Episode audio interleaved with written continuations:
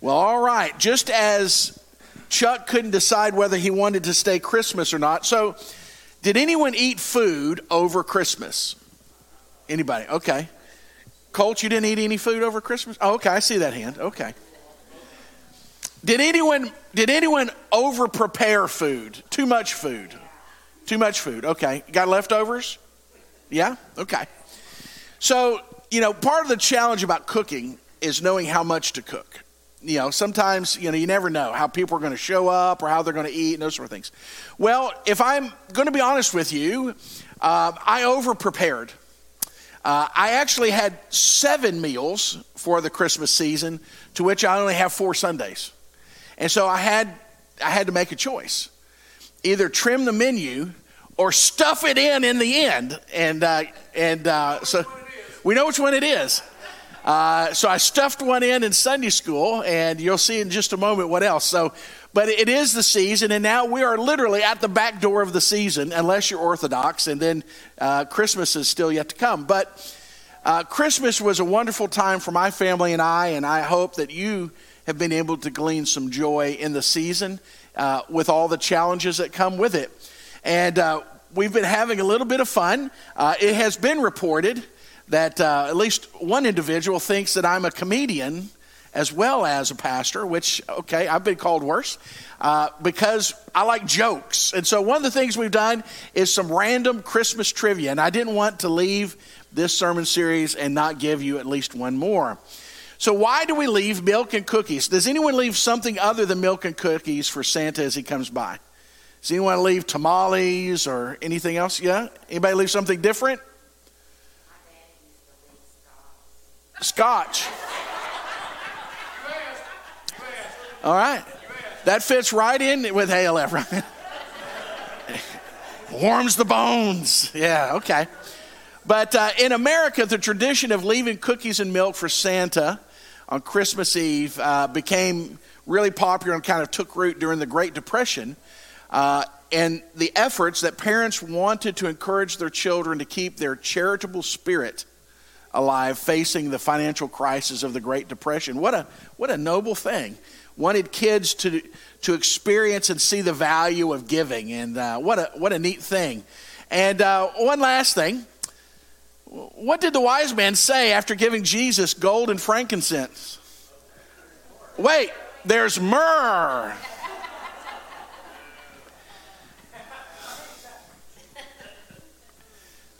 That hurt, doesn't it?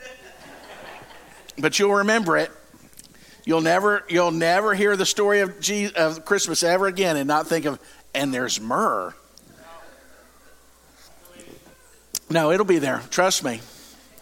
It'll wake you up at 3:36 in the morning. There's myrrh. So we've been looking at the questions of Christmas. We looked at why Bethlehem. We looked at why was there no vacancies in the end. We looked at why the shepherds. And today, my friends, you get a double feature. I know your holiday, I know your Christmas Eve doesn't start till at least six, so I've got time. And someone might say that I may have tampered with my wife's DVD. I don't know. I wouldn't do that to you, baby. And let me just also say this I know what she was going to sing, and it was awesome. But today you're going to get a double feature, so let's get on with it. The first one is this is why the wise men's gifts. We know of the wise man, we know of the gifts, but sometimes we don't understand the why of the gifts. Now, uh, a good portion of this is a bit interpretive. There's not a hard, fast biblical mandate, but we're going to look at why the gifts and what did they mean. Our focus passage can be found in the book of Matthew, the second chapter, where it says this After Jesus was born, am I? Yeah, I'm on. Okay. After Jesus was born uh, in Bethlehem in Judea, in the time of King Herod, a, wise man from the east came to Jerusalem saying, Where is the one who is born King of the Jews? For we saw his star when it rose and have come to worship him. As they came into the house, they saw the child with Mary, his mother. They bowed down and they worshiped him. They opened their treasure boxes and gave him gifts of gold, frankincense, and there's myrrh. Yes, I'm going to drive that like a nail. And in Matthew chapter 2, it says this After being warned in a dream not to return to Herod, they went back by another route to their own country. If you remember, King Herod had met the wise men, had directed the wise men, and had instructed them to come back so that they could tell him where Jesus was located. And we know history shows us that it was his intention to seek down and to murder Jesus. And so God instructed the wise men to do something different. So, a few of the things I'm going to give you today are traditions. Now, there is value in tradition, uh, but a tradition shouldn't be held in equality to facts. And so, I've indicated what it, which are which. So, the tradition tells us that the names of the three wise men were Gaspar, Malachi, and Belshazzar. Uh, the, Tradition says that, that was their names, and they came from the east, most likely modern day Persia, which would include Iran and Iraq, perhaps maybe some of the stands, but they would have traveled eight, nine hundred miles, a thousand miles to see Christ. And so, uh, to give you a little a better idea, here's a map of the Old Testament world. And so, if you look at this map, on the top you see the Black Sea, and you may hear the Black Sea mentioned today because of the Ukrainian war. Uh, a lot of military activity going on in the Black Sea between the Russians and the Ukrainians. And to the left, you see the Mediterranean Sea. Down to the left, you see the Red Sea, which you hear a great deal about today because of the Suez Canal and the war between Israel and Hamas. And so we see that large part there where it says the Old Testament world. That's the Arabian Desert. That's modern day um, Saudi Arabia. And so these wise men would have come from the east and they would have traveled. Whoop, that's just a little bit off. We always look and find our center. We always find Jerusalem. And there's Jerusalem, that little bitty dot on that great big map. But these wise men would have come from the east, from Persia, perhaps modern day Iraq and Iran and other places, but they would have traveled through an area in the world called the um, the uh, not the crescent moon, the the fertile crescent. There we go. Thank you so much, Chris Wellians, right there. Cheers.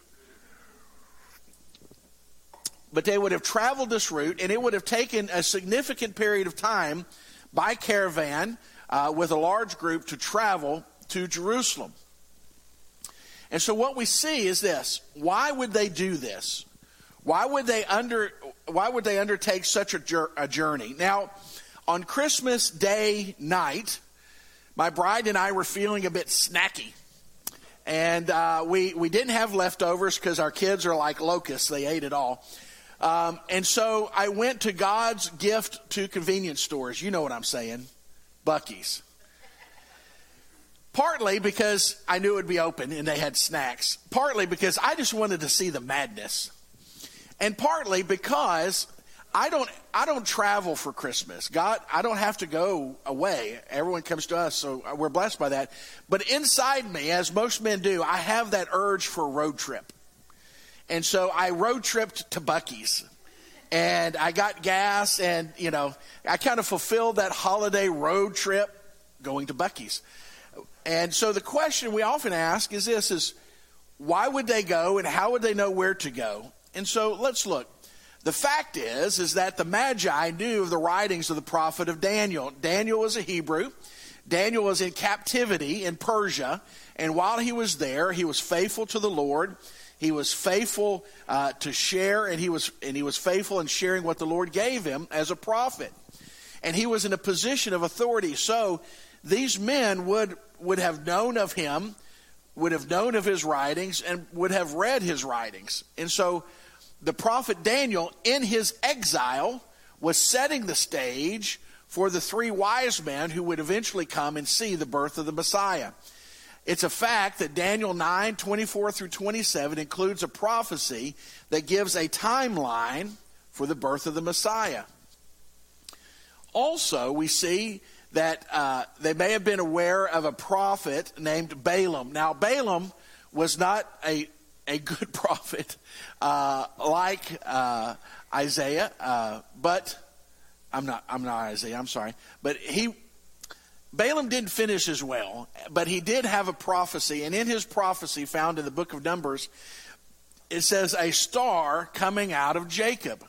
Now, this was before Hollywood and well before Bollywood. And so when you hear the word star coming out of Jacob, it would have been immediately understood to be a celestial event, not an individual. And so when they read this prophecy and they hear these words, something was going to occur in the heavens that would be an indicator for this event. And so these men would have been primed uh, with knowledge of it, but also been primed to look for it. The wise men were guided for, uh, to the king of the Jews by a miraculous stellar event, which they called his star. Now, I've given you a link in the notes today where you can go and study more about the astrological events that, that lead to this. But there was an astrological event that the wise men saw and rightly interpreted as his star, and they followed that star through the Fertile Crescent in search of Jesus. So it was an incredible event. It was a historical event. Uh, it was a prophesied event. It was a followed event. And it is a provable event. And so uh, it's a fact that uh, we, when we tell the story and when we celebrate the story at Christmas, we often put the wise man in the manger with Mary and Joseph. But historically, that is not the most accurate telling. They probably arrived when Jesus was a year and a half to two years old. It wasn't in the manger the night of his birth. And in Matthew chapter 2, it tells us, and when they had come into the house, they saw the young child. Now, does that make Christmas different? No. We just kind of compacted a little bit to get it all together because the wise men did come. And so they came and they found him after some some professionals will say that the journey may have taken them as much as a year or longer to travel. So they were very committed to it. So here's some facts. One, the Magi were men, were men who read and believed God's word. Now, were they Jews? No, they weren't Jews. Did were they um, strict followers of the our Old Testament? No, not necessarily, but they read God's word, they believed God's word, and they responded to God's word, which is always a good thing. They sought out Jesus. This was not an easy choice, this was not an easy commitment. They could have far more easily sent what? An, an, an ambassador to send a smaller group. Go and tell me what you find and report to me. But they were all in, they were committed to go and to find this king of the Jews. And let me just say this just as it was for the wise men, ladies and gentlemen, as we seek after Jesus, it's not always going to be easy. It's not always going to be quick. It's not always going to be fun. It's not always going to be joined in by others. But they sought Jesus. It's also a fact that they recognize the worth of Christ. It's amazing to me as I stood in Buc-ee's on the evening of Christmas, and let me just say this I was deeply, deeply satisfied and happy that for that night, Buc-ee's was not going to go bankrupt. As I looked around, there were more people in there than you could shake a stick at, as my granddad used to say. And, and, and I like to play the license plate game, especially that time of year. And there are a lot of people from a lot of places. And we ask ourselves, what is the worth? What price did you pay to go see someone around the Christmas holiday? One family said they drove all the way to Denton. Denton used to be a short trip, but now, you know, how many times you drove to Denton every second day? Now it's drive a little stop, drive a little stop. I mean, it's all the time. But think of the price that we pay during the holidays to see people or to be places. The true value of anything, one man says, is the price we're willing to pay to obtain it. And these men recognized the worth of Christ. Why? Because of the significant time risk, and expenditure to seek the Lord. And may I say on this New Year's Eve, in light of New Year's Eve 1986, Christ is worth seeking. Christ is worth seeking. He was worth seeking that night, and he's been worth seeking every night since, and I'm thankful for that. It's also a fact that they humbled themselves to worship. Now, these just weren't common people. These were leaders. These were wise men. These were kings. They had come a long way to see a king, and they came in, and the scripture tells us that they worshiped him. Humility is the beginning of a lot of really good things. Humility is a characteristic that, if you will choose it and use it, can be transformative in your life. Now, I'm not talking about being a doormat. I'm not talking about allowing people to take advantage of you, but I'm talking about the humility. Can you be saved and not be humble? My friends, we can have a nice little discussion over that because humility admits our shortcomings. Humility admits our needs. Humility admits that we in ourselves are not solely sufficient. Humility gives us the opportunity to see Jesus. And these men, after this great journey and this great price and this great inconvenience, humbled themselves to worship Jesus. They obeyed God rather than men. Now, this is a challenge, isn't it? Because sometimes what God says and what man says do not parallel. And sometimes what man says might make you very inconvenienced in light of what God's word says. It can happen. People die every day in our world because they won't follow what man says in contradiction to what God says. Now, you may never be called to spend your entire life in one decision, a martyr. That may not be what you have to face. In America, I hope not. But we face every day that choice. And these men, the Lord spoke to these men and told them to go back a different way, not to go through Jerusalem, not to see King Herod, not to confide in him where Jesus was, but to go a different way. And so in my mind, what I see is they went they probably went down to the Jordan River Valley and and bypassed Jerusalem. Because they would rather do what God says than what man says. And as we enter into a year, an election year, oh, Lord help us. My friends, remember this. As a believer in Jesus Christ, your citizenship in God's kingdom always, always, always supersedes your citizenship in man's kingdom. You should always do what God would have you to do. Get educated and make a decision and vote as your heart and your faith leads you to vote. That won't be the first time you'll hear me say that. But they obeyed God rather than man. And in obeying him, they gave Jesus gifts. Let's get to this very quickly. The gift of gold was for a king. Gold is a symbol of divinity and is mentioned throughout the Bible. Gold is still precious today. you ever see those commercials? They want you to buy gold, buy gold. Uh, gold is an amazing thing. It's beautiful. It's just amazing. The Ark of the Covenant was overlaid in gold. The priestly garbs were, uh, were uh, gold was uh, weaved into them. Gold is, is a powerful, precious metal. It's still precious to us today. The gift of the gold to the Christ child was symbolic of his divinity. God with us. It is it was a gift fit for a king, which Jesus is. Frankincense is a resin or a gum. So if you have you ever if you've ever seen rubber taken out of a tree, they score uh, the the outside of the tree, and as it's scored, it it seeps, and that resin comes out, and they collect it. Well, frankincense is a white resin, and it's it's gotten that same way. It's very fragrant and it's very sooty. I have some frankincense. I enjoy burning it because it smells awesome, but it makes a mess. Let me just say. Uh, and it was also burnt in, uh, during the offering to the Lord.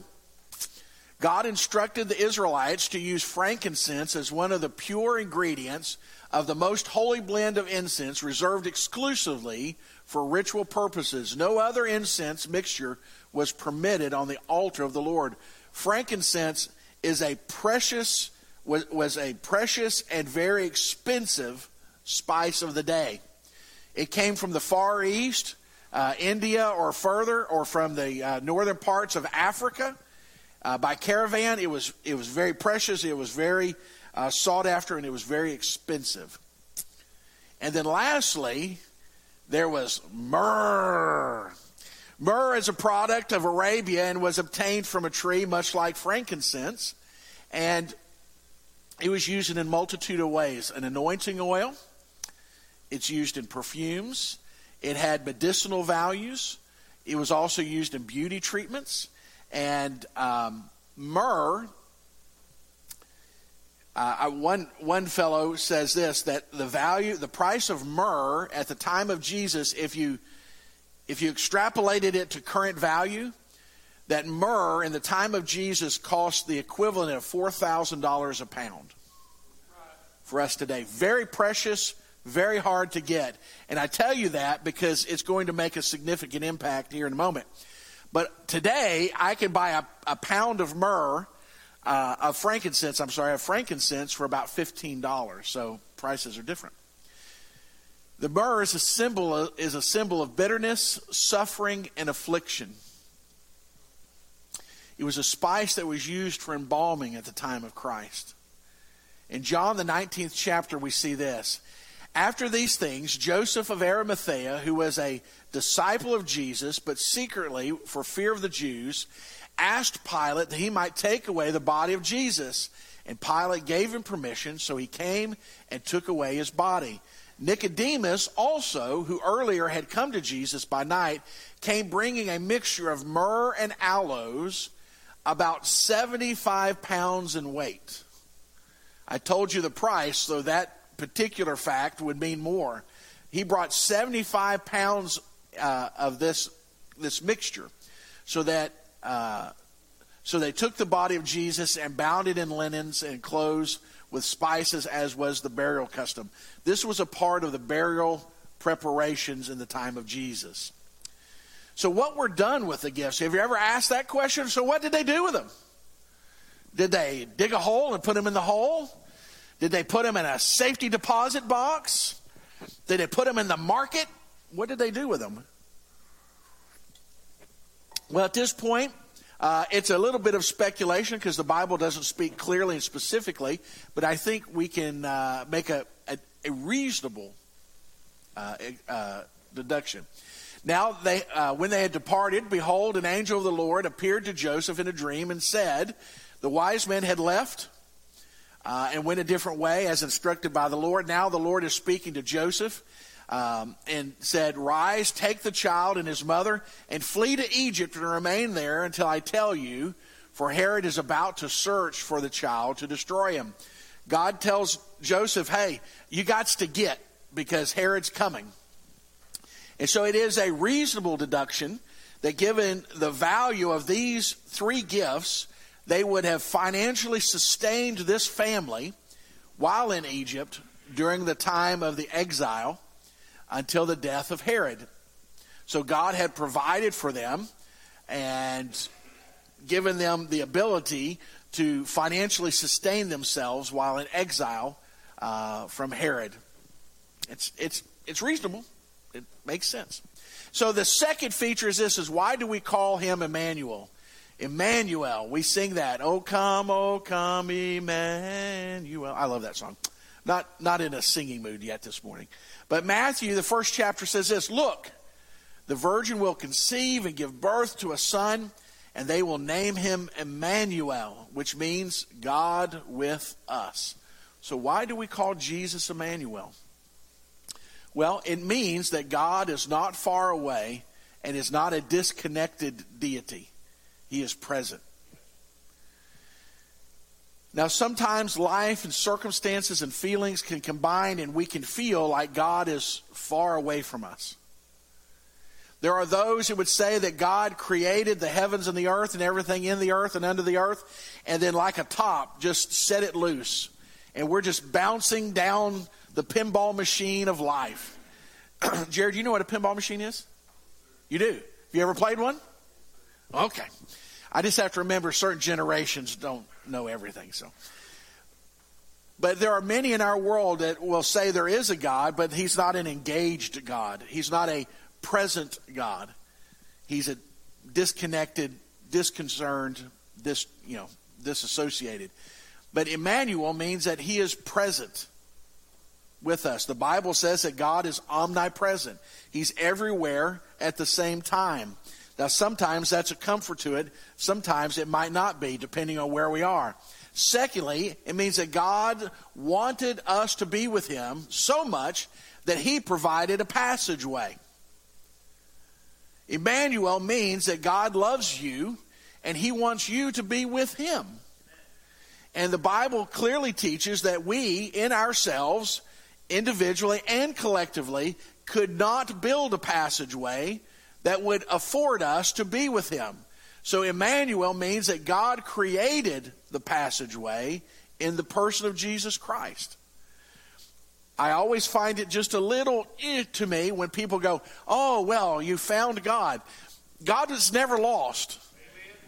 You know, God's never been lost. If you ever feel like God is lost, my friend, it's it's me that changes. If I feel far away from God, I typically have to go back to where I left him because God doesn't leave me.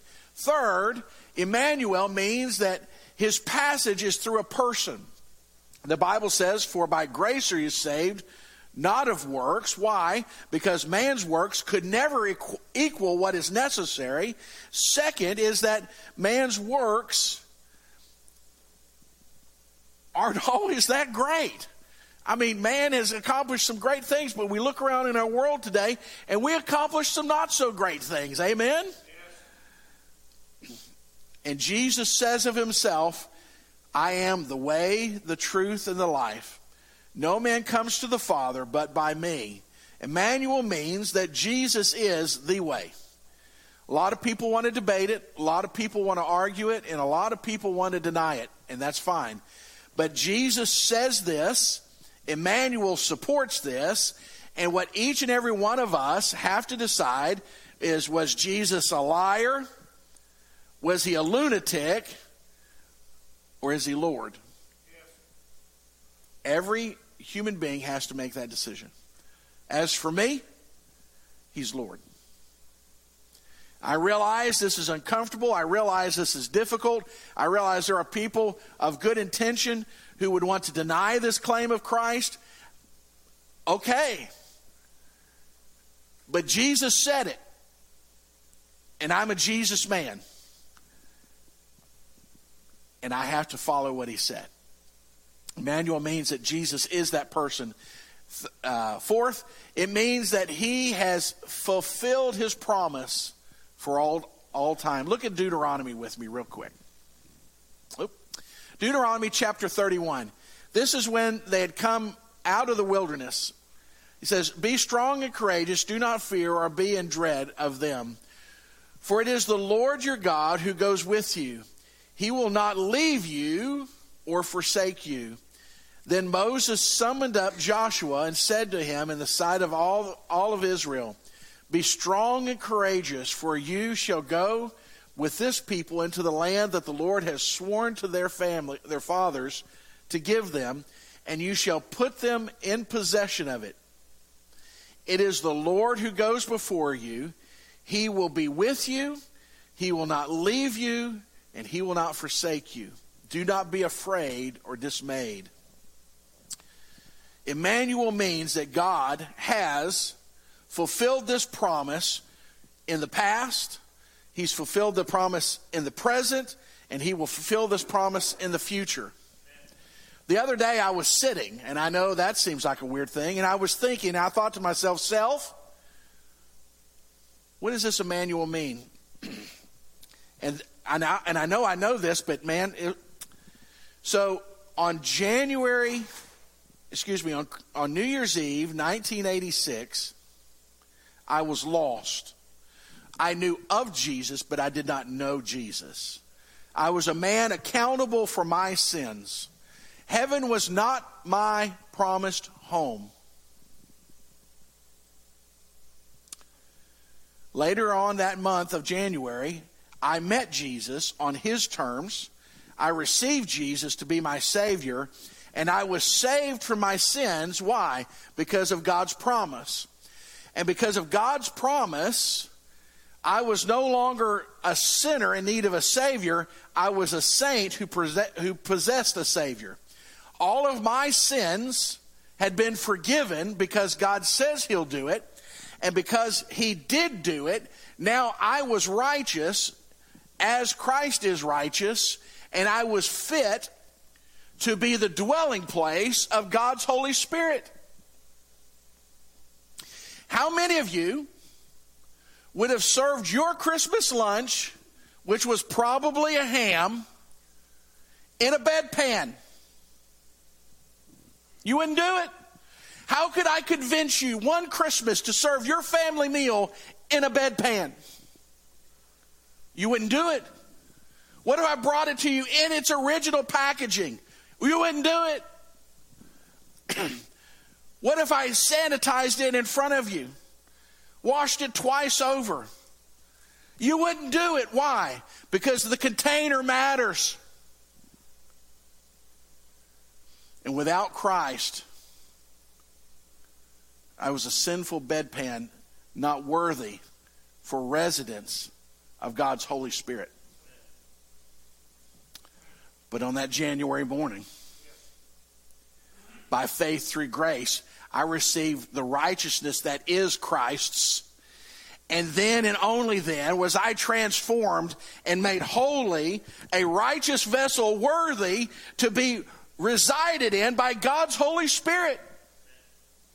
Who promises what? I will never leave you. I will never forsake you. No matter where I go, no matter what I feel, no matter what I want, God's promise is He will never vacate the house that He made righteous and fitting for His Holy Spirit. Now, ladies and gentlemen, if we were of the Pentecostal nature, we would be on shouting grounds for that one right there. And if we were of the charismatic nature, somebody might be taking a Holy Ghost lap.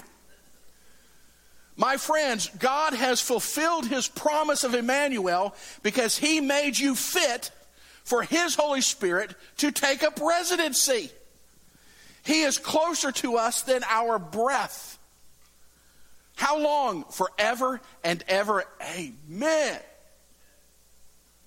One day I will not only have the presence of God indwelling me through His Holy Spirit, but one day I will stand with God in His presence in a place called heaven. And no point in between January of 1987 and today has God departed from me. Why? I will never leave you, Jimmy. I will never forsake you, Jimmy. Do I deserve that? Oh, absolutely not.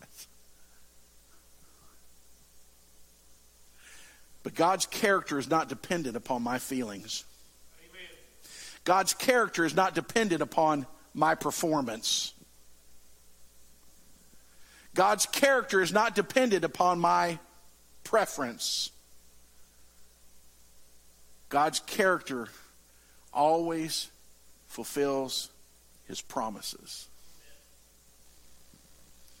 So that on that day, when you received Christ to be your personal Savior, this promise became your promise. But you will receive power when? When the Holy Spirit has come upon you. At the point of your salvation, you exchanged your sinfulness for Jesus' righteousness, and God indwells you through His Holy Spirit.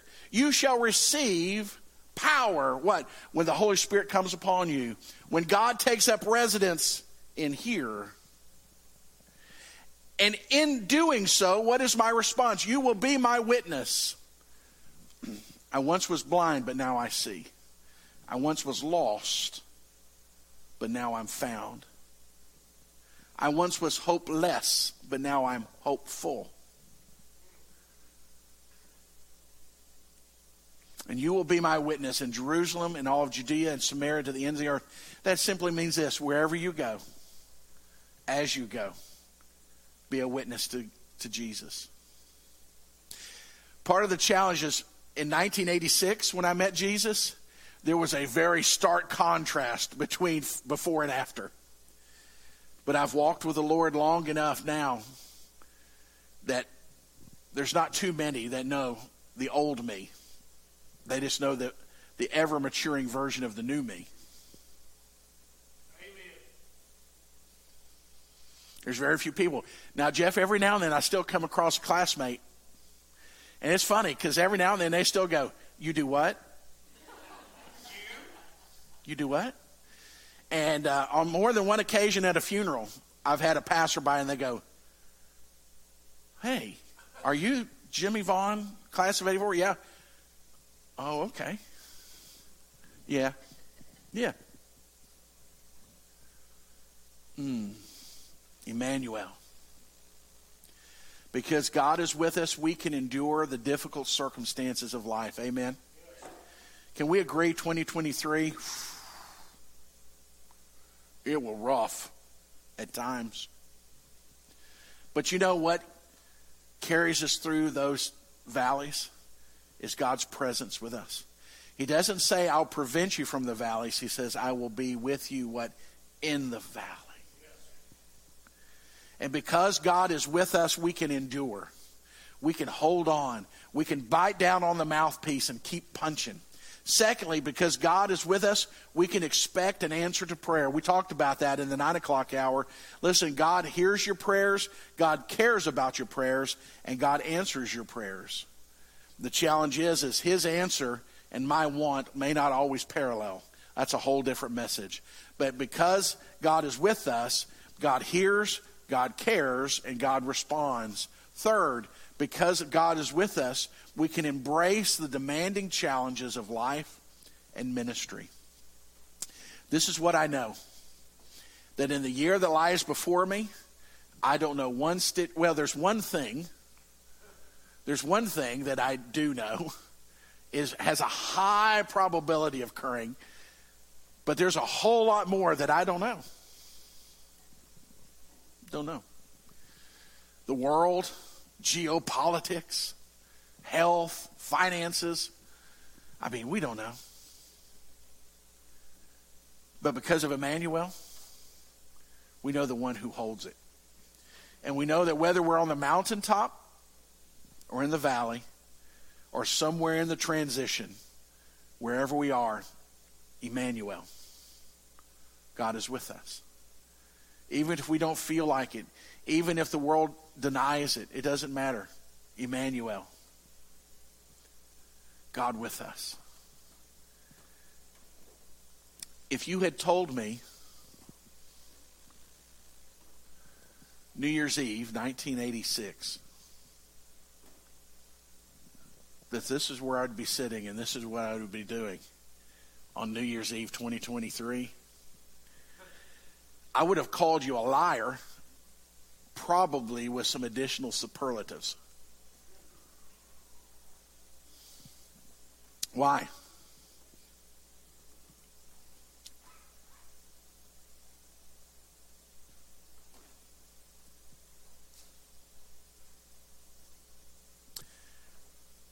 Because this is what I do know that when you walk with the Savior, even into the unknown, it'll be better than you ever dreamt it could be. In all of those years since that New Year's Eve, there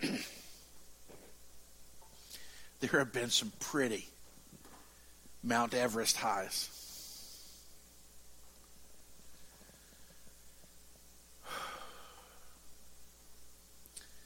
And there have been more than a fair share of the Dead Sea lows.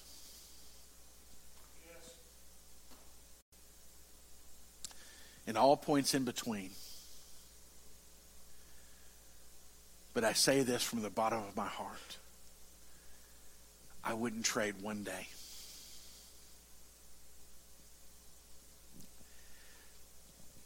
Because to change one day would change them all. And my brothers and my sisters, 23 had those days.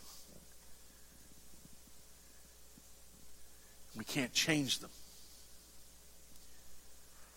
24 will have those days. But we will have Emmanuel, and Emmanuel will have us.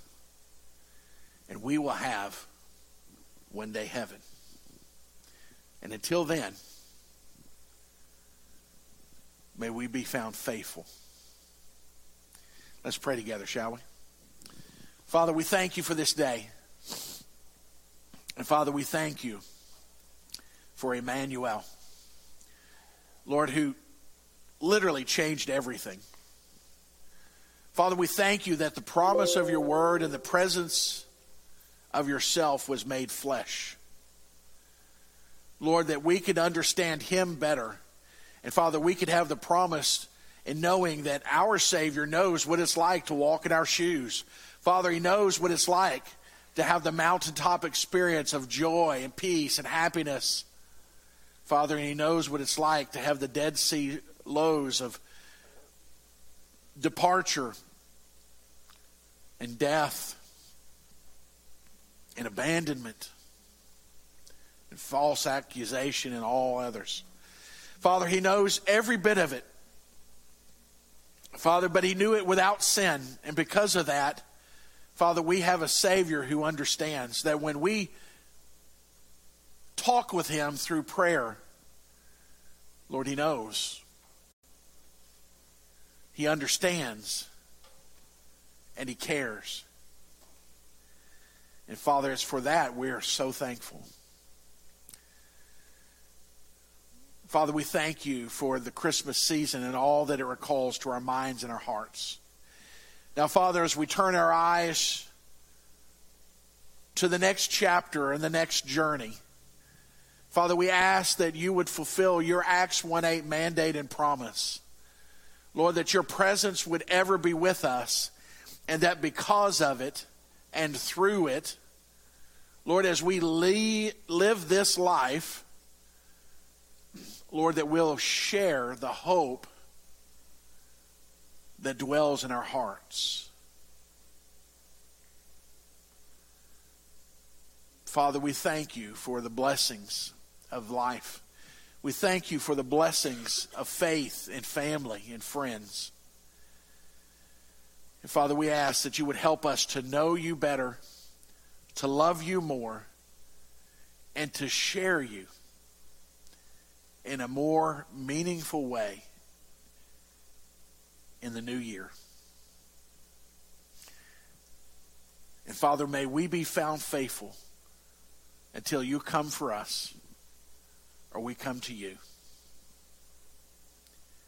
For your glory, we pray these things. For our good, we pray these things. And for the sake of our world, we pray these things in Jesus' name. Amen and amen.